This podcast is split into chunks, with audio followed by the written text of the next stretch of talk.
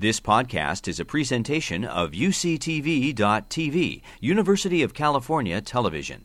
Like what you learn? Help others discover UCTV podcasts by leaving a comment or rating in iTunes. Delighted again to welcome Professor Colin Milburn, who's uh, at UC Davis, for our conversation today. He's a very interdisciplinary uh, scholar. He's actually active in three different departments at Davis.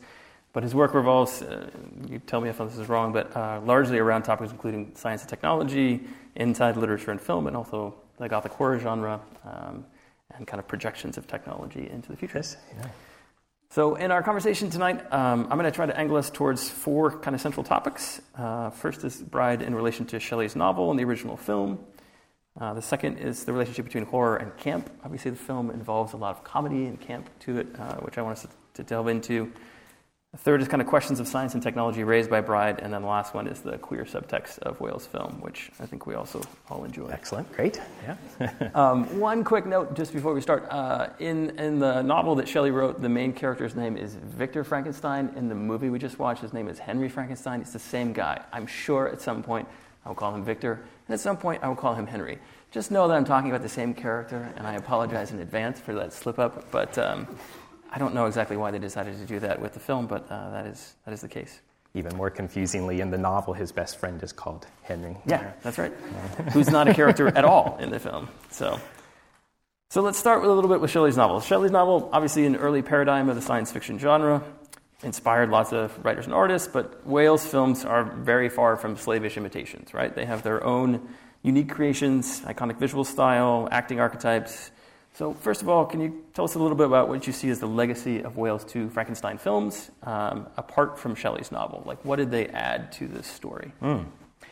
Well, I think one clear distinction of these films is the interpretation of the monster itself, which is similar but strikingly different from the way it's represented in Shelley's novel. On the one hand, in Shelley's novel, the monster, it's not clear that it's built from spare body parts uh, Frankenstein, Victor Frankenstein, is clearly digging in graves and is um, doing something with dead bodies, but it's not clear that he's using a spare arm here, a spare brain there, a, chest cavity um, from one, and so forth. He's getting some kind of materials, gathering them from, uh, from the dead. Whereas the monster in uh, the whale films is clearly a composite being. It's pieced together from different bodies and it's sutured together in a very rough way. Shelley's monster is described as almost beautiful, but there's something hideous about it. Its skin is too tight, sure. but Victor has this conflicted relationship to it, both find it attractive and repulsive. The Karloff version is clearly a hybrid mishmash. It doesn't seem to uh, mimic the human form quite as well as Shelley's does. But I think in that regard, um, the whale films are drawing an interpretation of Shelley's representation of the monster that helps us to see certain themes in Shelley's novel that may not have been as evident without the, um, the Karloff representation. Because in seeing the monster as this composite hybrid, we see the monsters as a multitude. It's lots of individuals together in one body. And in that sense, when we look back at Shelley's novel and we see the monster as a composite being, that somehow a multitude that's resisting authoritarian power, resisting the abusive uh, power of its creator, it adds a sense of kind of revolutionary political uh, uh, dimension sure. that uh, is not otherwise obvious in Shelley's novel. So I think the whale films help us see that. And another aspect about the representation of the monster in the whale films is it's uh, it's clearly electrical and mechanical nature. The, uh, the Mary Shelley monster is very much a biological right. creature. It's, it's uh, created through chemical processes. In the 1831 revision of, uh, so the first uh, edition of Shelley's Frankenstein was 1818. She revised it a bit for the 1831 edition, and there is a suggestion in the 1831 edition that has something to do with galvanism, but it's right. a single sentence. That gets pulled out and and obviously run with tremendously in the, the two Frankenstein uh, whale, the whale's two Frankenstein pictures, where electricity is clearly a tremendously important thing, some kind of physical electromagnetic radiation beyond the ultraviolet, as is said in the first Frankenstein picture, X rays, perhaps something beyond the ultraviolet. So it's very much a, a physics phenomenon.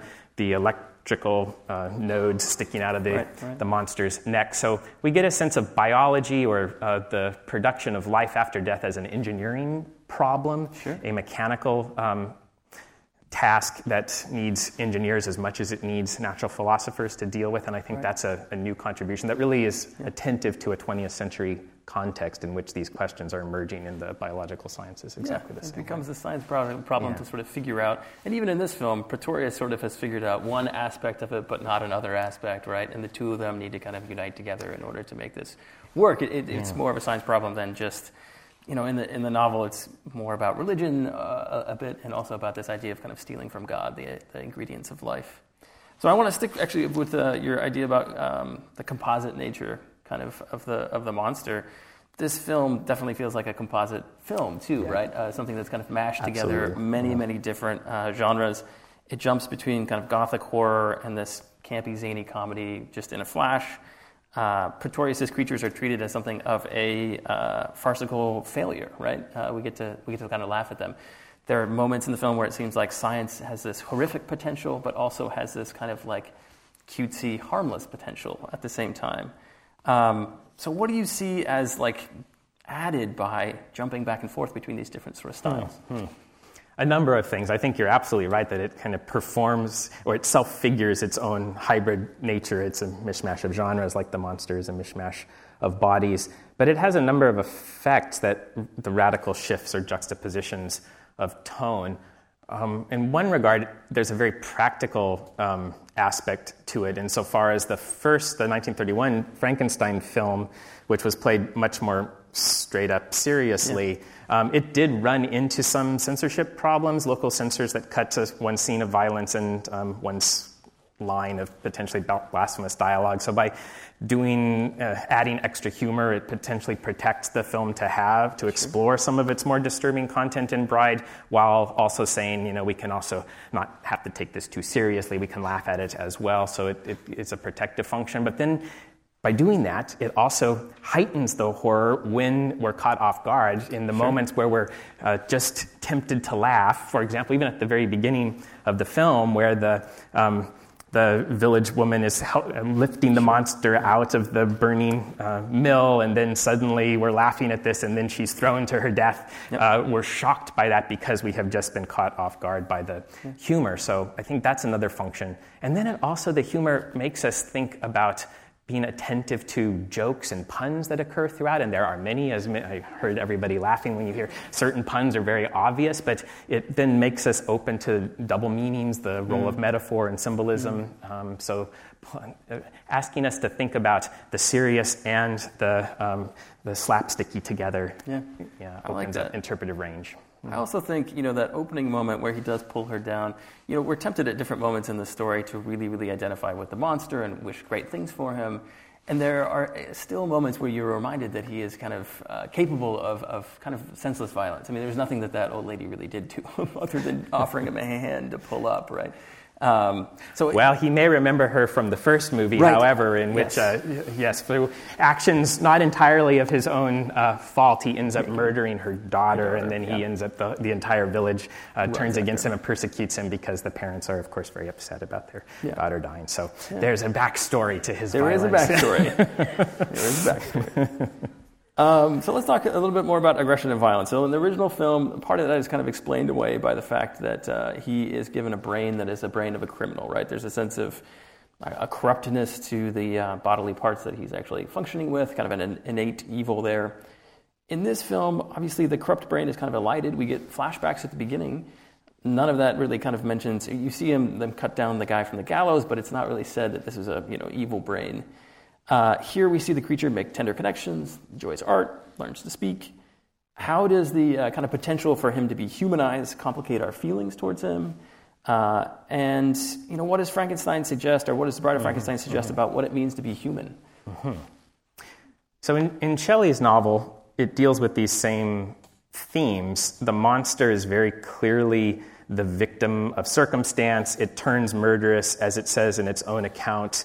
I was born good, misery turned me into a fiend. The Victor Frankenstein's neglect and um, abandonment of his creation leads to its, the, the series of uh, devastating things that happen to the monster that clearly are responsible for turning murderous. In the first whale film, the procurement of the brain, so Fritz, the laboratory assistant, goes to get a good brain from the um, the uh, anatomy lecture hall, accidentally drops it, needs to get a quick brain that finds the abnormal brain, the evidence of the abnormal brain, which turns out to be a murderer's brain. And then, of course, that is, as you're suggesting, suggested in the film as being the cause of the monster's murderousness. But significantly, the first film is actually pretty clear that we can't simply attribute nature or the, the identity of the murderer brain as the sole cause for the monster's monstrousness. After all, like in Shelley's novel, the monster in the first Frankenstein film is abused by Fritz the assistant,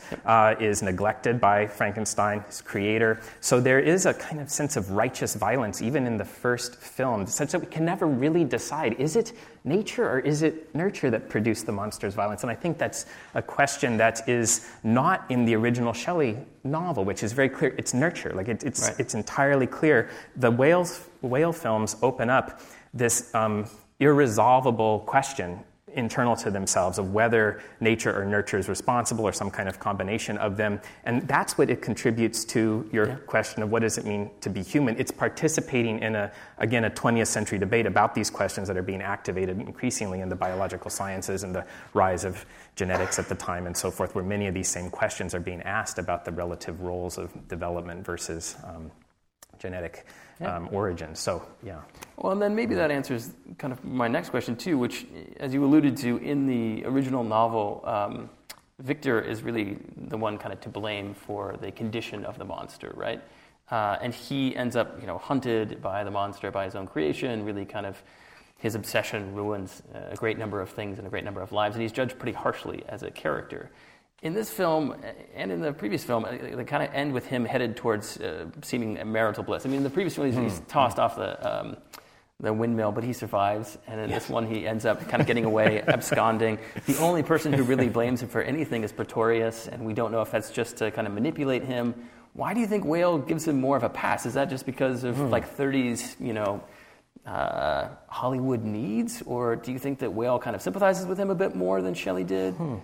Well, if we, again, if we see these films as um, interpretations of Shelley's novel, maybe pulling out some things that are open for debate in the original novel and then give a particular spin on it, one thing that isn't entirely clear in Shelley's text is how much is. Um, is Victor condemned for certain choices that he's made versus the inherent nature of the acts that he has right. uh, contributed. And of course, again, in the 1831 uh, edition of the novel, Shelley had Victor, uh, new dialogue added to Victor where he reflects a bit more on his actions and suggests that maybe he has violated some strictures of, of God, uh, which aren't present in the original 1818 edition. But even with those new additions, both uh, additions, both editions of the text end in the same way, which is Victor on his deathbed talking to Walton yeah. tells Walton, you know, don't, don't pursue ambition. You know, this, it will end in disaster. Your scientific inquiries will go badly.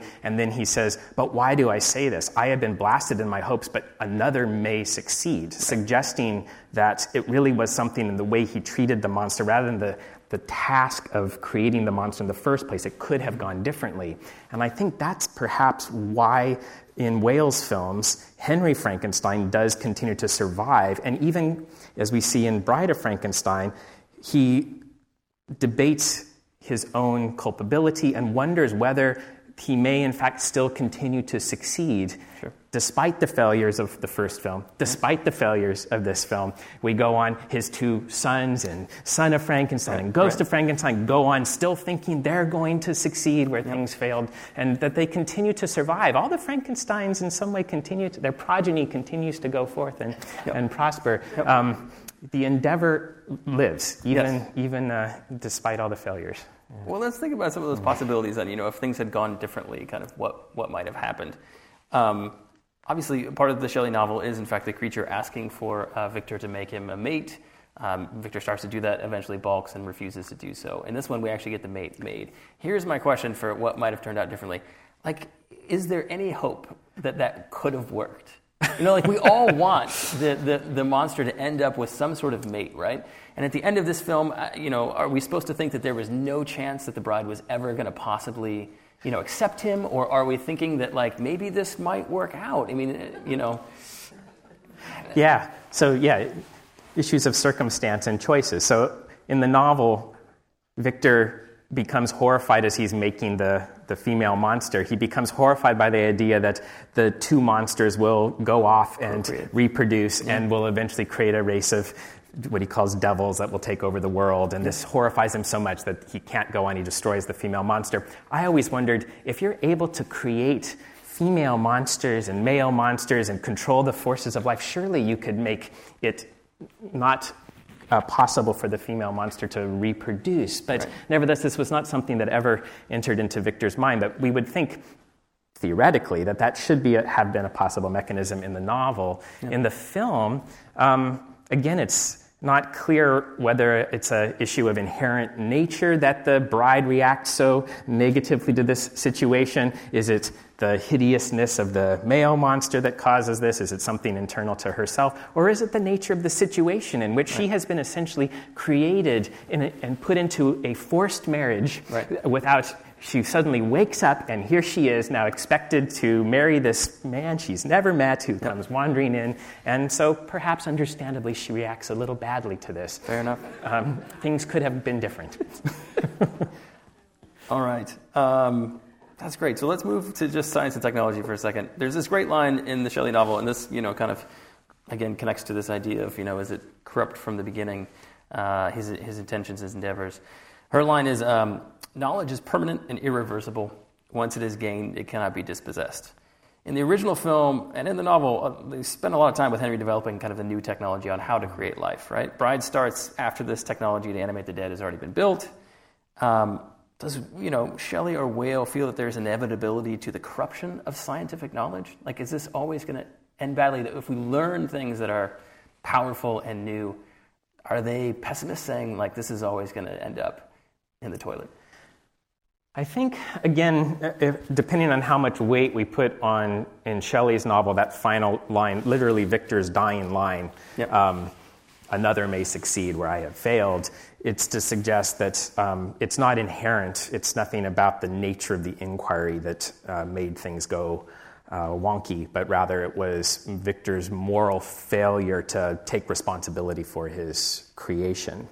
Um, it, it may be more complex than that in the whale films. Again, thinking about the, the way that the uh, monster, the Karloff monster, is represented as being both built with a bad brain, so he's sort of bad to begin with, and then is treated badly, and so therefore goes um, also even more uh, murderous than perhaps he would have been otherwise. But given that we don't know, we, we're not, we can't resolve whether it was uh, the brain or the, the raising, that I think that lets Whale position all technologies are all innovations in that same register. We don't know in advance whether they are going where they're going to go, mm-hmm. but we can't also say that it's not inherently that way. There may be some technologies, yeah. technologies that are indeed designed for murder, like a murderer brain, perhaps, sure. that are inevitably going to produce devastating results. But again, it's an unknown thing until they are actually executed. So I think it, it gives him some ambig- ambiguous play around these ethical questions of technological responsibility that yeah. are perhaps slightly more constrained in the Shelley novel. Well, even in, even in this film, Pretorius is the one who kind of says, We've come too far, right? You know, mm. we've gone too far with this process. We can't turn back now. I mean, he's obviously depicted as kind of the evil character, and so maybe that's, you know, a corrupt idea coming from a corrupt person, but. Um, yeah, he's a, a, fascinating guy. Actually, let's let's talk about Pretorius for a yeah. minute. Yeah. Um, yeah. So he's an original character, often singled out in this film as a barely muted queer figure. Um, when he's introduced, I think Minnie calls him like a queer-looking old gentleman, yes. even um, as his first kind of introduction. He, With secret, grave things to speak yes, exactly. of. to you tonight alone. That's very important. Um, he reawakens Henry's obsession with science the two men create life far away from Elizabeth. He keeps on dismissing Elizabeth. There's all these little you know, moments of kind of power dynamics, and he ends up always seeming to win. Um, he and Henry somehow also manage to give the bride an iconic hairdo within minutes of birth. Um, yeah. so, how, how, how, might reading The Bride as a queer birth change the way that the film sits both within kind of queer film history and also in sci fi film history? Mm, mm-hmm. Well, this is one of the things, again, that I think it that The Bride of Frankenstein nicely pulls out of Shelley's original novel and helps us rethink the history of Gothic horror more broadly, and then uh, in literature as well as film, looking at it with the hyper awareness that we might have about the queer potentials of the storyline from Bride of Frankenstein. Looking back on Shelley's novel, we see when mon- the monster makes threats to Victor, like, I will be with you on your wedding night, and right. this line haunts Victor throughout the rest of the novel. What does the monster mean by that?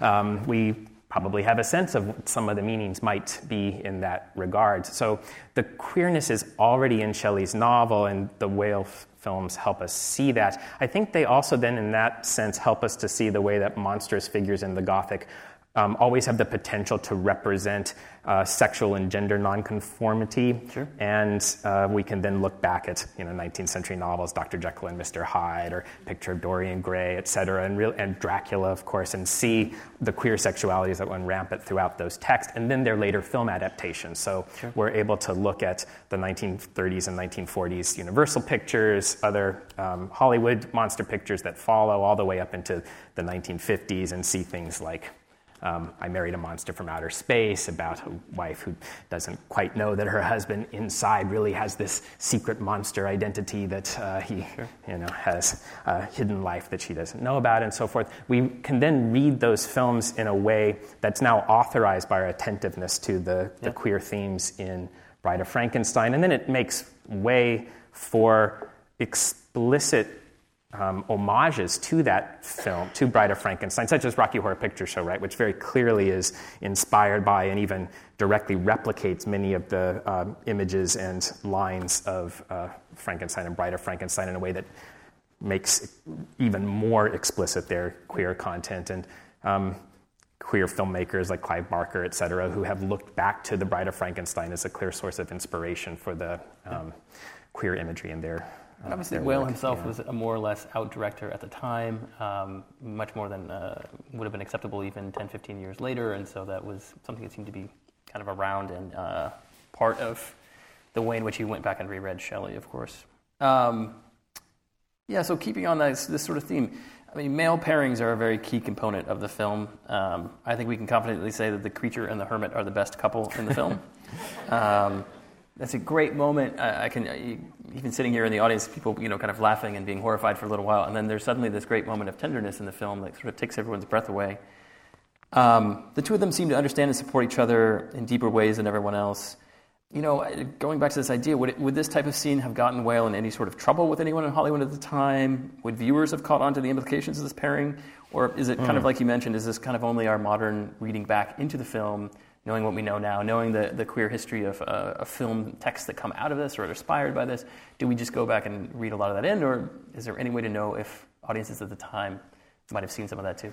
Well, there, I think we can look at some anecdotal information from contemporaries of Whale's that um, talked about the sort of open knowledge of Whale as a gay director and thinking about the extent to which he was hiring gay actors in the films, sure. et cetera. And so that, that was known, and um, who was maybe gay, who wasn't gay. Um, the question of the personnel involved may have made certain viewers attentive to potential themes. Sure. I think also, again, going back to the use of puns or double meanings, um, iconography in the films, certain viewers who were attentive to already established or emerging innuendos relating to uh, queer subcultures may have caught Sure. the double meanings of words like the queer looking, or phrases like the queer looking gentleman, or who may have understood that when the monster refers to the uh, hermit as friend and learns the meaning of that is exactly the same way he describes the, the female monster, yep. the bride, friend, friend. All of these are the friends that he wants. Yep. Um,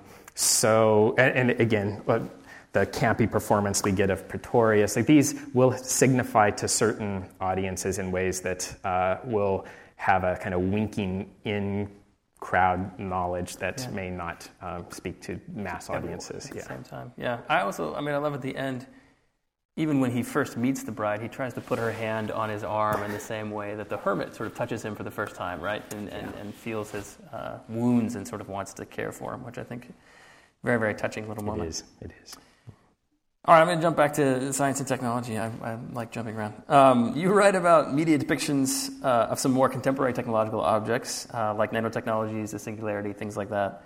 Um, I'm wondering if you can talk a little bit about what has changed between kind of Shelley's time in the 1800s, Whale's time in the 1930s, and today, as far as like our fascination and our fears uh, surrounding new technologies. Hmm. Um, how are these things kind of articulated over time?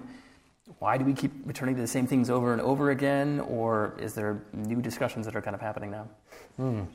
Well, certainly what has changed between Mary Shelley's time and ours is the idea of the laboratory creation of life has become increasingly within the range of technological possibility. New innovations of the 20th and 21st centuries, the development of not uh, fields of you know, early genetics and molecular biology up through biotechnology, recombinant DNA, now synthetic biology, we see a, um, a, hori- a shifting horizon that makes the possible um, eventuality of full creation of life in the laboratory ever more possible, questionable to what degree we are already there um, or not. What hasn't changed is the um, cultural fascination with it or the concern of this being um, always already a likely outcome of current scientific research, regardless of how technologically plausible it is at the time. So,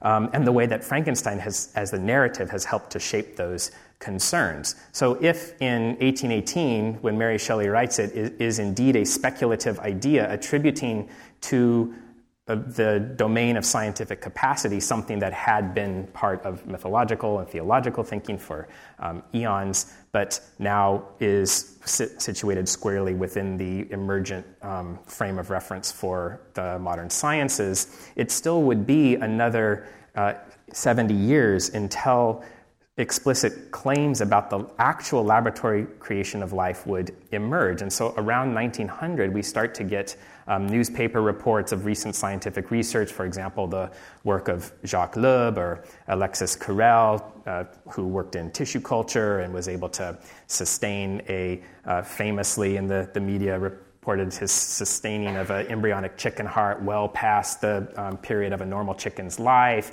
or uh, Jacques Loeb, who was able to achieve um, artificial parthenogenesis of sea urchin eggs using chemical concentrations and not using uh, normal reproductive processes.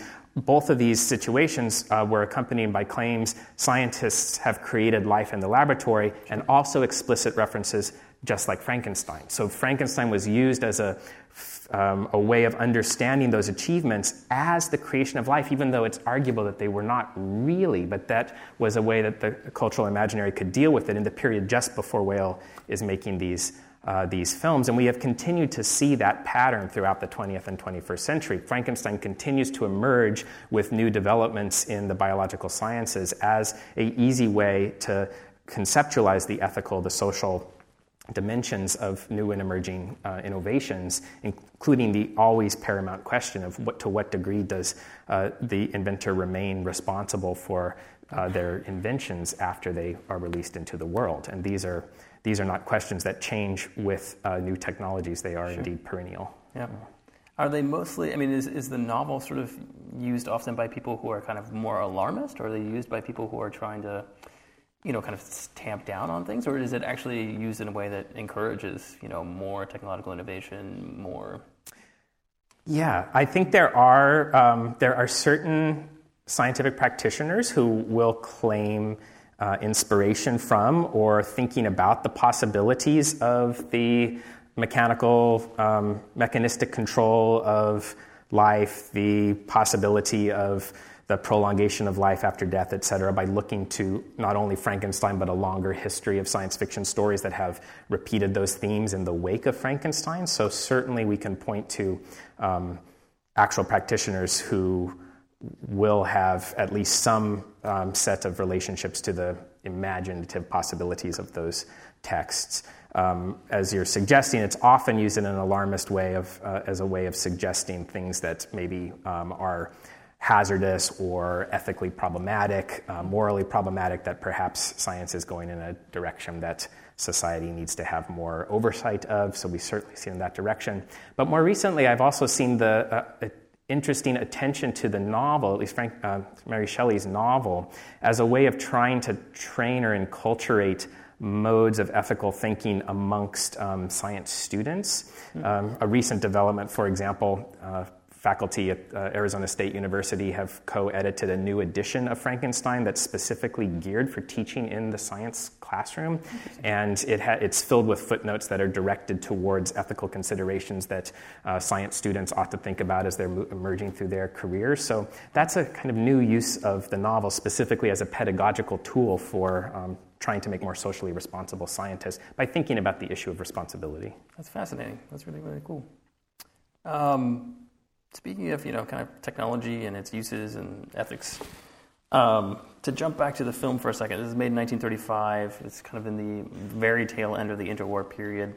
Uh, Whale himself was a World War I veteran who had seen kind of some of the newest technologies deployed to, uh, you know, massively destroy life. Are there any really echoes of this wartime experience in Whale's depiction of technology in this film? Uh, and how does Whale's vision of technology's relationship to society maybe differ from the way that Shelley kind of conceives it? Mm. Well, again, I think he is debating these questions in the narrative frame and the representation of technology in the Frankenstein films, questioning whether a technology that is associated inherently with murder, like the murderer brain, may have alternative uses, thinking about the different technological spin offs that may emerge from military development during wartime, which certainly he would have seen um, evidence of, but also the real and abiding um, concern that technologies developed specifically for warfare tend to get used for, for warfare. And um, I think that that really is the core question that he's asking uh, in Frankenstein and Bride Frankenstein is, is there a way to escape destiny when it's a technology that is inherently um, originating in a space of the pathological or of death and sure. um, death and destruction. Can it go otherwise? Going to the earlier questions you had asked, is there a way we could have foreseen or imagined a happy ending to any of these uh, scenarios? And the fact that the series does continue to go on and keeps trying and keeps trying suggests that, well, yeah, maybe the cyclical repetition of, of violence is something that. Uh, technological innovation tends to uh, allow um, as a propagation, but perhaps eventually it could, could go otherwise. But it, it, it's an unanswered question. I think it's, it's just one that is being explored and experimented with yeah. here. I wonder if we can talk a little bit more about, you mentioned the legacy too, uh, the kind of filmic legacy that's been over the, even the last 10, 15 years, films like uh, Ex Machina or Her, mm. films about kind of the boundaries kind of slipping between what is human and what is uh, inhuman you know, there's only one person actually in this film, I think, who actually refers to the monster and says it's the hunter who shows up in the in the doorway of the hermit's place and says, "Don't you know that he's not even human? He's just mm-hmm. made from reanimated mm-hmm. tissue."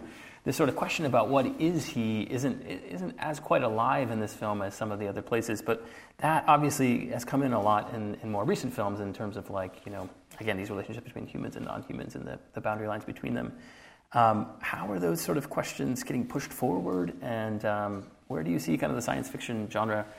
You know, kind of moving in terms of these issues of human and non-human today? Yeah, in some ways, I think this is a question that science fiction has asked um, all along, at least within um, certain domains in print science fiction, novels and short stories, from Frankenstein through the early um, 20th century. We have many examples of science fiction asking exactly this question: To what degree do um, science uh, scientific creations, invented life, artificial people, artificial creatures have some kind of authentic life of their own. And this then continues adding, adding to that formula uh, with every new decade and the increasing escalation of innovations that happen.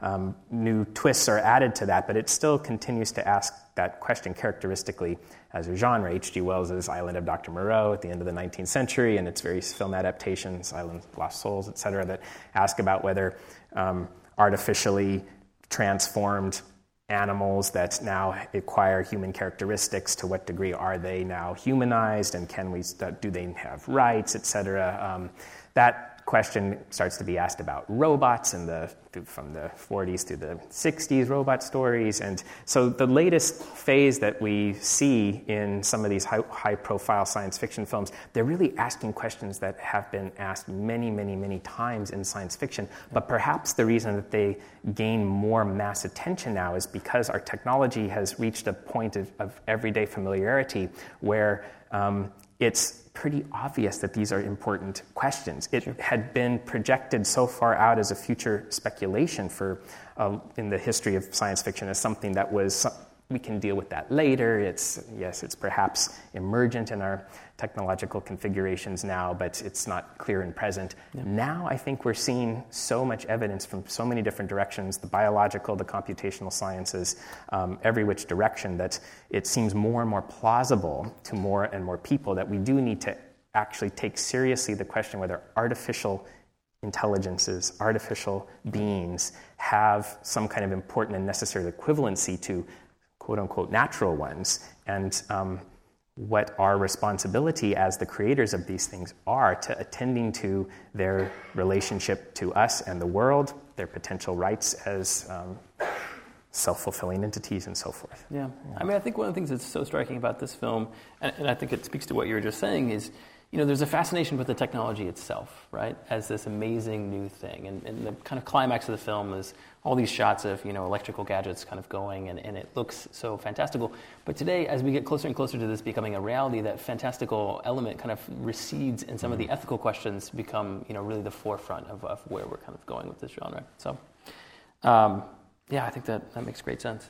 I think we're going to take some audience questions. Um, we're pretty much uh, at our time here. I just wanted to, before we turn everything over to the audience, say that uh, you know this film, as we mentioned, serves as a really, really great uh, precursor to the next couple of films that we have in this Frankenstein series. Rocky Horror obviously runs with kind of the queer texts um, and the sexual aspects of the uh, of the film quite quite extensively. Fresh Flesh for Frankenstein, the Warhol film, um, although Warhol himself is We'll, we'll talk about it later. Anyway, um, that film also runs away with some of those themes. Young Frankenstein picks up on a lot of the campiness of this film uh, in some wonderful and hilarious ways. They even use a lot of the uh, same sets. Uh, the, the, set from the very end of this film was actually discovered by Brooks inside of a studio and used there. So come back. Uh, please uh, keep coming to these films, and we'll keep talking about some of these really interesting issues. Um, yeah, we're going to turn to the audience now. Um, I wanted to ask another question about electricity. Oh, do it. Really? Okay. All right. Okay. Um, just because you had mentioned that the the kind of blowing out of the electrical charging of the body is much more exaggerated in the Whale films than the Shelley, but just last was it earlier this week? No, last week we watched the new Mary Shelley biopic, and the galvanic is also a major hinge in in that telling of the Frankenstein story. Um, so I'm just wondering in the 1930s in the Whale films, what is it that would have been so attractive about the galvanic rather than, say, the chemical or any other any number of other emerging scientific tools? Is it just that it was zappy and cool looking on camera, um, but just from like a history of science perspective? Yeah, I, I have, I've wondered this too. I think the idea that the monster is a kind of machine, that it is sort of like a, a car or motor or something that can be built from spare parts. So it has this electrical capacity to it. Certainly, lots of research in the biological science was being done on bioelectrics and so forth. But I think um, what's peculiar as an explanation that emerges in the 1931 Frankenstein is that the secret isn't electricity per se, but it's rather what electricity allows access to a, elect, a form of electromagnetic radiation that's beyond the ultraviolet, is the explanation that we're given, which Again, it's not said to be X rays, even though it, certainly X rays would have been known as the uh, wavelength beyond. And so much experimentation about the role of X rays in the biological sciences, including the uh, induction of mutations or biological monstrosities using um, X rays or medical treatments using X rays. It was part of a very widespread form of biomedical experimentation at the time using that uh, using electromagnetic radiation. So certainly, I think that is part of the uh, part of the discourse. The explanation that then gets given in Son of Frankenstein is it turns out no, it wasn't X-rays. It was actually what Henry Frankenstein, his son, realizes, really discovered was that it's secret access to cosmic rays. So there's so much research that's being done on cosmic rays at the time, too, as they try to tap into that and suggest that, yeah, there's even deeper level of uh, physical explanation happening here. Um, but I'd say the connection to contem- the specific connections to contemporary research are a little bit fuzzy at best. Because they, they keep changing it. It's also a pretty good indication that it just looks cool. You know what I mean? Like they keep changing the reason for why it's there, the mm-hmm. justification mm-hmm. for it, but it does. It looks cool. To kind of continue on the um, discussion of electricity used in Frankenstein, I actually kind of wrote about this in a similar paper about Frankenstein, so I brought up my quote from that I got from the novel. But anyways, in the 1818 version, which you talked about earlier, how there's two different versions of Frankenstein. In the 1818 version, she specifically mentions this is a novel. Um, electricity. She mentions the word and that it inspired young Frankenstein, not to reference the movie, but the young Frankenstein before he ever moved out of his parents' house, and that's what sparked his imagination with science. But then in the 18, what is it, 33? 1831 version, mm-hmm. it is removed, the mention of electricity. And so I wonder if you, because I, earlier when you were talking about the different versions, you talked about how the director took from the 1831 version, but now it seems as well that he took from both versions, and I don't know if you could expand upon that. Yeah, absolutely. No, you're, you're absolutely right that that reference to electricity did change. Where it reappears is in the preface, in the 1831 preface, which Mary Shelley then tells the story about how this, how the genesis of this text came into being. She was also trying to re um, re-own her authorship of this text uh, because the first edition had been published anonymously originally. So she, the 1831 edition, was her opportunity to really explain that she indeed was the author and where it had come from. And she explains in the context of that that it was in the discussion of, of, of galvanism and the possibility of um, animating. Uh, vermicelli, I think she says, using electricity in that, um, in that preface is where the suggestion comes in that there's, there's clearly an electrical capacity um, that Frankenstein is engaging. But it's not spelled out um, to the previous question. It's not spelled out in detail in the novel, absolutely. Um, I wanted to ask a different question. One of the diff- you know one of the differences that strikes me in both of the films, I mean Frankenstein and Bride from the novel, also is um, collaboration of the male scientists, as well as the introduction always of a lab assistant. And whereas in Shelley's text, of course, the fact that Victor does everything in isolation is again part of her critique. But so I'm wondering, and you know, and I, I, do think, I mean, I think there is a queer subtext also in Mary Shelley's novel, but and I do think that the Victor Henry uh, conflation is alluding to that. But I'm also wondering what you make of the, you know, the more intense collaborations between men, whether that's part of Whale's um, queering of science or more um, critique of a masculinity that that you know, is also something that is is alarming. And I, and I think about that po- in terms of partly what you said at the beginning about the sort of cobbled together uh, creature figure is a more um, groupified notion of mob rule. But but it strikes me, and you know, both of these changes relate to kinds of focuses on individualism and critiques of isolation that then get get pluralized in both directions in, in the film and, and what you make of that change. Um, yeah, so I think this is important for thinking, as you're suggesting, about the queer subtext of science in general in Bride, because there are a few lines that suggest um, exactly this. So when Pretorius um, suggests to uh, Henry Frankenstein that they should go off and do this, or that they must go off and do this, he uses the phrase, We will probe the secrets of life and death, and he suggests that um, science, like love, often has surprises, right? So that you, never know what's going to happen. Um, so, science is a space of queer things, including making monsters and things that, that happen outside of nature's normal order of events in this film. Now, it is indeed a communal. It, uh, at least it's an activity done by two plus an assistant and whether that um, helps to overcome the problem of isolationism identified in Shelley's novel, I'm not sure because it's still the ethical attitude remains the same. It's the production of life without attending to the context of life or the, uh, the care for a healthy and stable um, environment for the created. So one versus two hasn't made too much difference between the novel and the film. Um, but there is also then the suggestion of queer families, as we were discussing earlier with the, with the hermit, et cetera, which may indicate that there is at least the potential for a support network that is unrealized, perhaps because of Pretorius's own particular ambitions, um, that isn't available in the original novel. Thank you, both of you, for the discussion. And I wanted to actually ask about those weird little small creatures that we taught. Because so, we can't miss out on them. I mean, they're funny and they're part of the camp.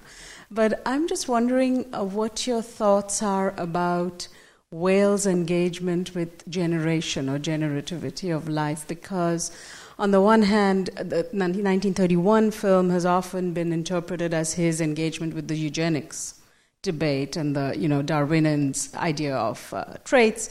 And here, you know, you have this crossbreeding of these little things, which are caricatural. So they're like Men- Mendel's, you know, pea shoots, pea gardens mm-hmm. growing mm-hmm. fruits. Uh, so there is, a, and that goes nowhere. He can't scale that up to something gigantic. But when it's gigantic, in the film, the way the mise en scène is, he towers over everything natural the trees, rocks, everything. And that's also dangerous. You don't want to breed such a thing. So I'm getting your argument about emergence and the delight of life just emerging, but there seems to be several warnings about theories of generation and how far we can. So I'm just curious about what you think about that. Mm-hmm. I think in the so Pretorius has discovered or represents a paradigm of biological science that is about generation from the genetic in the broad sense, right? He says, I grew it from seed, I cultured it. So he's, I think he is drawing, this is one moment of reference to contemporary science. I think he is indeed drawing a, a, on the um, very public discussion around tissue culture and the capacities to make tissues live beyond the normal span of, of uh, that they should live otherwise. Um, so Pretorius represents that mode of biological science, whereas Henry Frankenstein represents a kind of engineering. You build you build biology with parts. It's sort of rough and gross and uh, big components, and so it's a big, mach- big machine monster, but it's a one off. It can't reproduce itself. It needs to be built like an assembly line at best. So Pretorius represents the possibility of life emerging from um, its original parts or its, um, its component essences. And only in combination then with the, the engineering are they able to create um, a, another monster that is literally a hybrid of these two methods that then is promised to now be the potential for self reproducing technology. Like now, now the two methods have been merged. Now they can go together and we'll have a whole planet overrun with these kind of things. So, whether we take it as a warning or an enticement, I think it's suggesting a way of seeing different ways of looking at organisms and looking at biology and the control of life from two different directions and seeing the potential of combining these things as leading to a, um, a control of life that leads to life out of control, life that controls itself. It's a great place to end. Uh, thank you so much again for coming. Please join me in thanking Professor Milburn. You've been listening to a podcast by University of California Television. For more information about this program or UCTV, visit us online at uctv.tv.